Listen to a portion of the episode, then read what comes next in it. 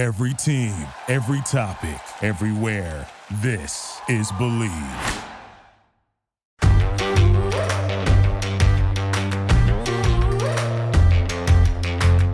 Hello and welcome to the Tracy Sandler Show, brought to you by FIVO.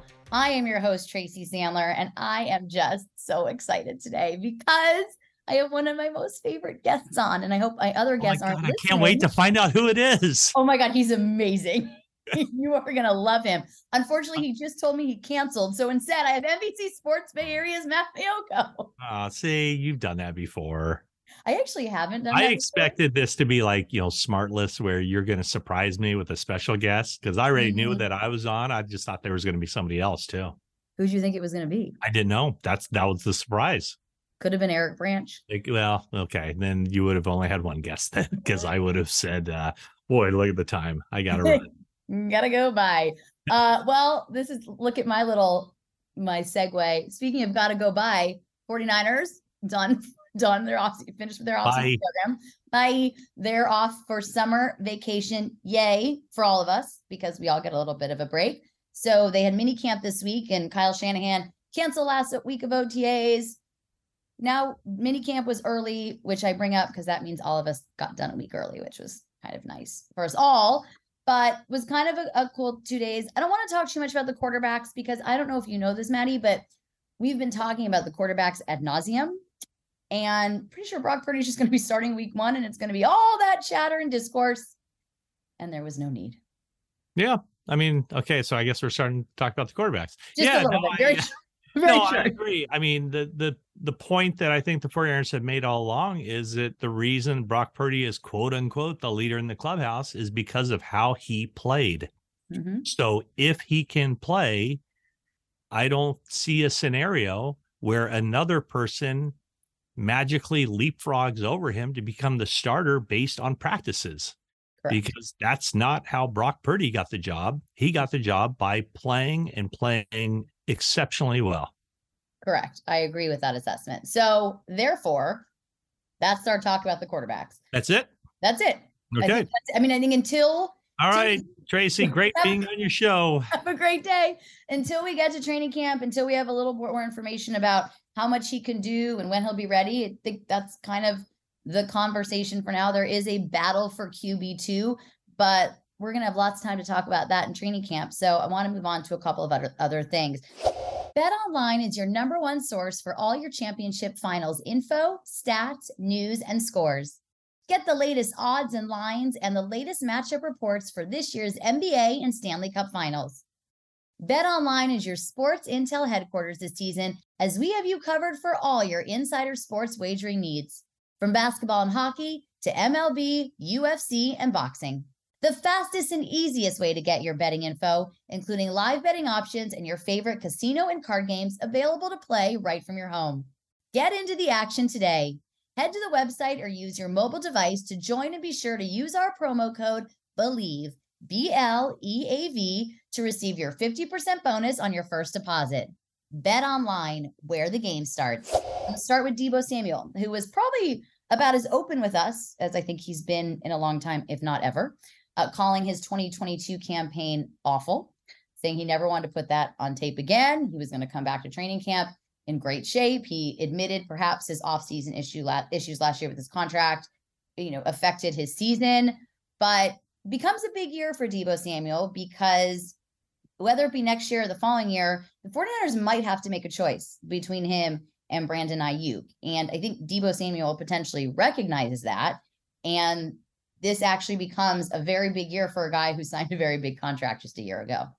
Well, when you say that he was as open and honest as he's ever been with us, I would I would even take it a step further. I think he was as open and honest as anybody has ever been Yeah. with us about his own performance, not only his own performance, but the the lack of conditioning, the mm-hmm. distractions, the not preparing the way he should have. And so by him putting that out there, because that did not come from Kyle Shanahan. You know, Kyle mm-hmm. Shanahan has has said stuff in the past about other players, but very clearly those two have had conversations that might have remained forever behind the scenes and not known to anybody until Deebo Samuel brought it up. So by him shedding a light on his own underperformance, um, his own uh, lack of attention to detail, however you want to put it, I think what that does is maybe I don't know if this was his intention or not, but maybe it's just I mean he took full ownership of it and basically was calling on everybody to keep an eye on him and and uh, keep tabs on him and see how he's doing. And you're right. I mean, he's only a year removed from that big contract, and it would be very difficult for the 49ers to move on past him after this year. But it's it's not out of the realm of possibility that uh, let, us put it this way. Let's say if Deebo Samuel shows up out of shape, doesn't perform as well in this coming season, what do the 49ers do? I mean, they could eat his contract. They wouldn't have to pay him another penny. He'd count a lot of money against next year's salary cap, but they'd also save a little bit of money on the cap. So it's not out of the realm of possibility that they could make a tough decision after this season, especially if also Brandon Aiyuk has the kind of season that he believes he's going to have. And it's just, it kind of seems like the kind of season that everybody around the 49ers believes he's going to have. So I would say that that was the most interesting, noteworthy thing of the 49ers offseason program Mm-hmm. And we never even really saw Deebo Samuel on the field other than doing some individual stuff. But just those comments, as well as the throwback to the to the quarterbacks, I do think that the vibe around the 49ers is much more positive as it pertains to Brock Purdy being the starter uh, to open the season. So I would say those were the two really big things that I think came out of these last few weeks. I agree with that. And you bring up Brandon Aiyuk, and I guess I kind of brought up Brandon Aiyuk too. And you're right, around the 49ers, there's there's quite a vibe around Brandon Aiyuk. I mean, Deebo had one of the great quotes of the week with, man, you can't guard that boy in a phone booth right now. Deommodore Lenoir said on Wednesday he thinks he'll be a top five receiver in the league. Brandon Aiyuk said last week that he thought his season last this his 2022 thousand yard season was was fine, but now he's getting ready to take off. So I I think talk about someone who really he had a very public issue with Kyle Shanahan and really turned it around, which I think is impressive. And it's going to be kind of cool to see what he does this coming year. Yeah, I think Brandon Aiyuk deserves a lot of credit. And I also think that the 49ers coaching staff deserves a lot of credit because, mm-hmm. you know, some guys you can push and it doesn't work. You know, other mm-hmm. guys you let them figure it out on their own and it doesn't work. Whatever they did with Brandon I, I think they had a really good relationship with him mm-hmm. because, you know, I don't, you know, it was it was clear that you know there was a disconnect there or or certainly that there was an issue with Brandon Aiyuk not doing what the 49ers coaching staff wanted him to. And I remember doing one of those shows. This was in the heart of this. This was like week 2 or 3 of that season. Mm-hmm. The 2021 season and I was called upon to do one of those sit down interviews with Shanahan on a Thursdays for NBC Sports Bay Area. I think it's called uh, 49ers Game Plan. So I, it's about a 15 minute interview. And after we got done with that, uh, I was walking off with Kyle toward his office, and Brandon Aiyuk was just kind of standing right there, like waiting for for me to finish my small talk or whatever with Shanahan and and Shanahan noticed him and said, "Oh, hey, you know, I got to go, but you know, whatever. Talk to you later." And I I watched those two, and it was clear. Like this was like, I don't know. This must have been like an hour and a half after practice, and Brandon and I tracked down the head coach, and mm-hmm. I didn't watch them talk, but I saw the first whatever 15 30 seconds of it from you know as i walked away and it just kind of struck me seeing the body language of both guys that mm-hmm. like there was no hard feelings. Like, you know, there was just a really good open line of communications where Aiyuk felt comfortable talking to him. Uh, you know, Kyle will be Kyle all the time. And so it was right around that time where Shanahan even kind of foreshadowed it like, oh, his work ethic is so much better. He's doing all the things we asked. And there was about a, I don't know, what would you say, like two, three, four week lag before we started seeing it. Yeah. Uh, come to fruition on Sundays. But after that, I mean, he, he took off and he's been a really good player, really good player from about the midpoint of the 21 season mm-hmm. until, you know, through all of last year. And I think that Brandon described it as after that Arizona game, the team was three and four at that point. So you're about kind of midway. uh, especially that year they were still doing 16 games if memory serves correctly. Uh, so uh, that was that's right, yeah. No, 17. they- had 17. This is the second they- year 17. Okay, so it's just below. So 20. But it was 16 plus one. I think that's one. what you, yeah. Okay. Yes. Math is hard. And Yeah, you know I, math is hard. There's my Barbie voice. Um, but nonetheless, Brandon said they had a come to Jesus moment after that game. He said that was it was after that week, and he was very open about it. The wide receiver room is getting very open with the media. Yeah. was- I like it. yeah, I love it. It's amazing. Uh, Yeah. So he was very open about that. And you're right. Since then, he's been like a different guy. And I think it does, it is a great credit to him, which is now going to segue me to my next person I want to talk about. I just, I don't want to brag, but I feel like I'm killing the transition game today. Well, first, let me tell you what I'm Well, talking first about. off, whenever you have to point out that you're killing the transition game, uh, therefore that kind of limits or Mm-hmm. kind of makes the transition a little bit more clunky. So therefore, the definition of nailing the transition game I is not to point out that you're nailing the transition game. No, I felt like I need to point out, and I think it's made this whole I think it's made this whole conversation just a little bit more fun. So the ne- next person I'm going to talk about is someone that last year in training camp, you Matt Maiocco said Uh to oh. Kyle Shanahan, what would you like to see out of Deommodore Lenoir and Ambry Thomas? And he said, I'd like to see them have a chance to make the team. What he said. Diam both made the team. Uh, Ambry, I think, is, is a different conversation, but Deommodore Lenoir had a pretty good season last year. We spoke to him yesterday and he was he was pretty open with us as well. And we we spoke to him, but he came in and it looked his rookie season. He started strong, really fell off. He told us last year a lot of personal things went on. He had to come in for Emmanuel Moseley week five. It was up and down, but ultimately the the 49ers were were pretty happy with him. Uh, happy enough that they let Emmanuel Moseley leave in free agency. And he came in and he talked about his season and he's he pointed out three specific catches, including that Davante Adams catch in the Raiders game, where he felt that he was just not at his best and where he made mistakes and talked about what he needed to do better. But this is another player that I think we saw make a huge leap and who has the potential to be very important for San Francisco this year. So I think that we there's this pattern that we see over and over and over again.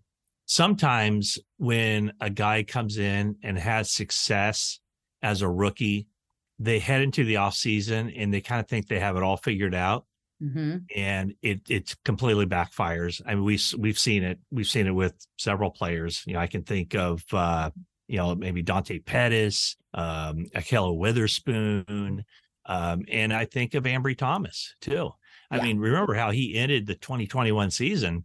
He was playing some pretty good football. You know, he had the interception at the end of that the uh, week 18 game that uh, enabled the 49ers to make the playoffs. And so then there there's this uh, and whether it's it's conscious or not, a lot of times you know they uh, especially that first off season first off season for nfl players it can go both ways a lot of coaches talk about how that's when you make your greatest improvement Mm-hmm. i also think it might be when you make your greatest deprovement Mm-hmm.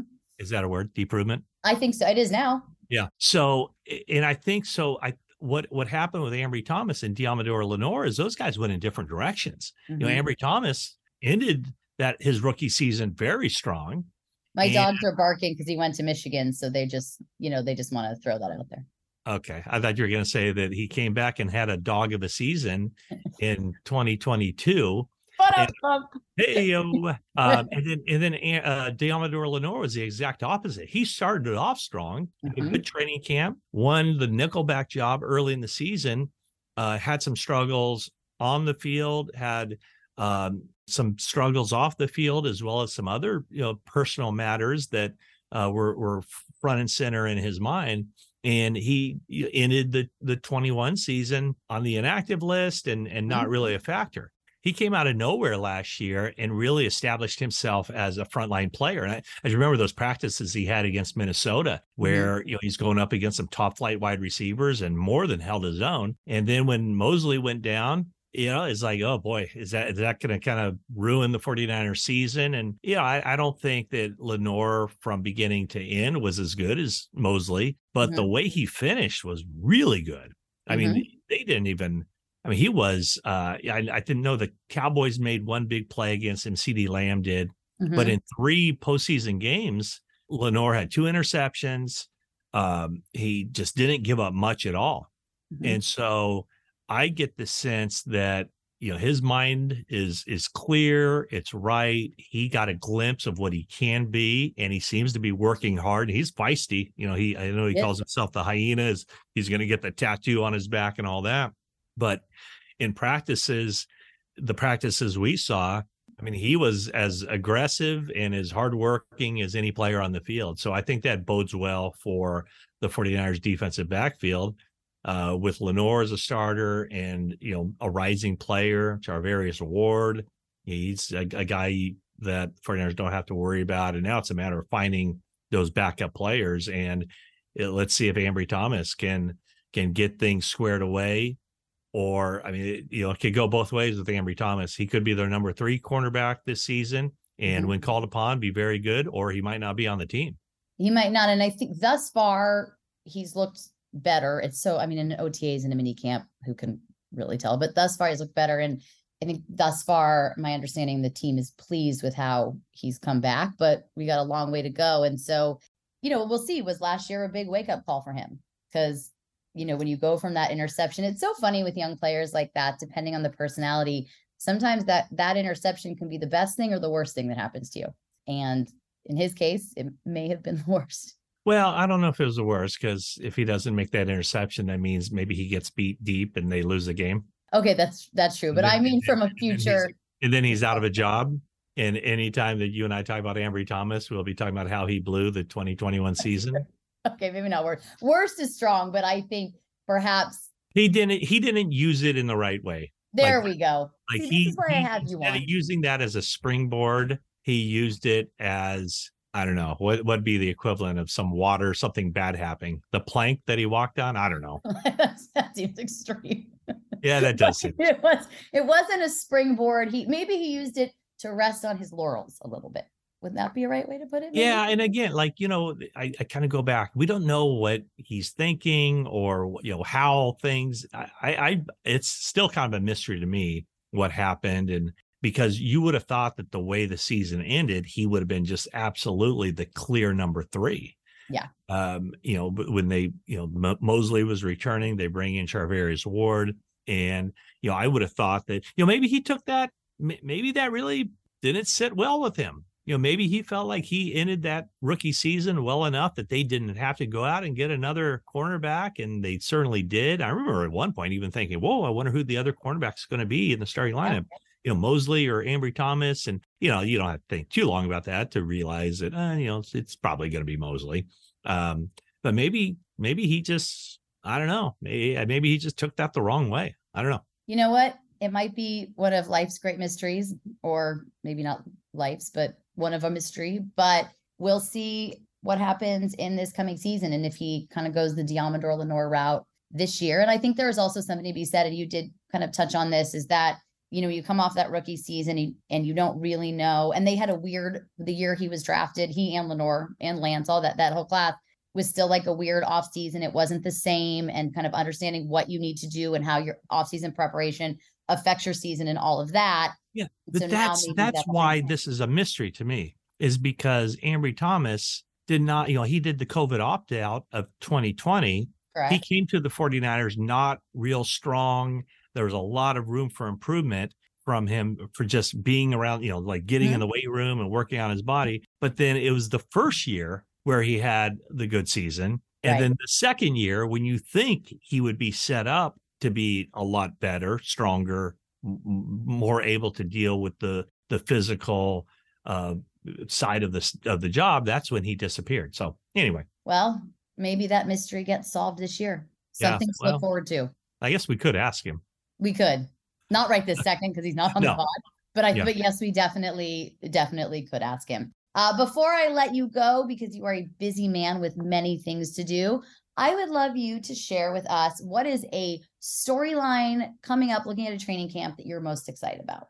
Um, other than quarterback, And other than obviously the great Jake Moody, who I'm just going to throw out on Wednesday, hit a 63 yard field goal. I had tracked it at the 100 yards. I was told it was 63. I, I still think it was 100. But so, other than the great Jake Moody, was it with the wind? great Ronnie Bell, Was it with the wind? what?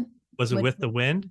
No, it was per. Uh, I mean, maybe I don't know. It was perfect as all. Okay, all right. Uh, I guess the the thing to be tracking would be Yeah, other than Uh, quarterback, something different. Yeah, yeah, no, I think the the only real thing I see that I'm kind of skeptical about with the 49ers, other than how the whole quarterback thing is going to shake out, would be the pass rusher opposite of Nick Bosa. Okay. Um, you know, who's that going to be? Drake Jackson looked, you know, he looked physically, he looked great during the Mhm. offseason program. And, you know, he's been living at the facility, living in the weight room. But, you know, they don't, you know, last year, yeah, Samson Ebukam, yeah, he was fine. Charles Omenihu, yeah, he was fine. Char- uh, Jordan Willis, yeah, he was fine. But none of those guys really stood out. And nobody, none of those guys ever, I don't think, ever created any kind of, you know, struck any kind of fear in opposing offenses hmm you know, teams only had to worry about Bosa as far as you know the outside pass rush. So it's it is you know is Drake Jackson going to be the guy that goes up there? I mean, he should. If you are a really good pass rusher on this team, outside pass rusher, you should be able to roll out of bed and get ten sacks because you're going to be singled up, you know, darn near 100 percent of the time with Bosa on mm-hmm. the other side. So to me, that's it. And then it's also as a as a second prong of that, it's do those guys opposite of Bosa, are there enough of them? Do they show enough where the 49ers don't have to go out, or do they consider going out and getting one of those veteran pass rushers who's still out there on the market? I like it. Mine is uh, is it wide receiver? I mean, aside from obviously Deebo and Aiyuk, it's interesting. You have Jauan Jennings on a one year deal as a restricted free agent next year. Ray Ray McCloud on a one year deal. You know, is this a season? Danny Gray makes the jump, kind of the jumps that we had talked about with some of the other players earlier. Does Ronnie Bell make the 53 and make a push for that position? And I think wide receiver kind of becomes a, a low key, very interesting position group, really for all of the reasons that we've discussed. Yeah, I agree. No, I think that's you know you, you have your first two who are obvious, and then it's kind of by I think uh, Jauan Jennings has a pretty clear you Mhm. know edge over the others, but then it's like who else factors into the mix? And yeah, no, I see uh, Ray Ray McCloud and Ronnie Bell kind of competing for that same spot. Mhm. And then Danny Gray's kind of the outlier with that speed.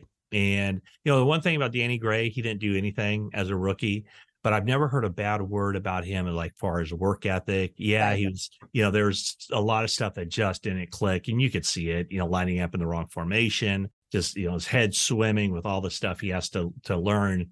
And I'm not sure how much stuff they had him doing at SMU, but uh, it it sounds like he's made strides, and and certainly a lot more passes were coming his way during the OTAs than I've ever seen before. So I, I take that as a good sign. And what I think is interesting is it's not even so much about this season, but what goes on with the wide receiver group this year Yep. affects the next several seasons uh, dramatically. So that's what we got.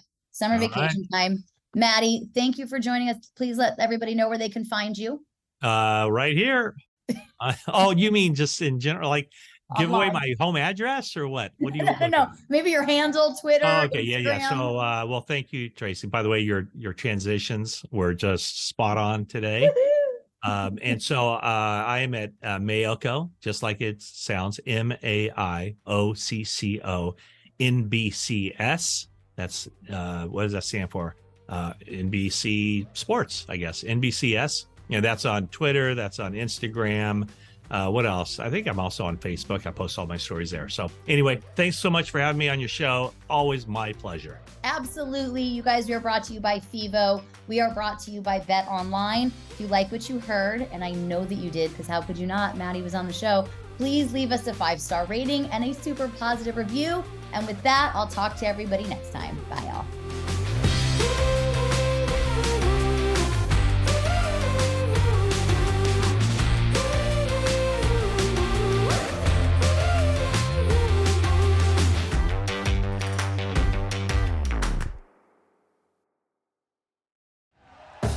Thank you for listening to Bleav. You can show support to your host by subscribing to the show and giving us a five star rating on your preferred platform. Check us out at Bleav.com and search for B L E A V on YouTube.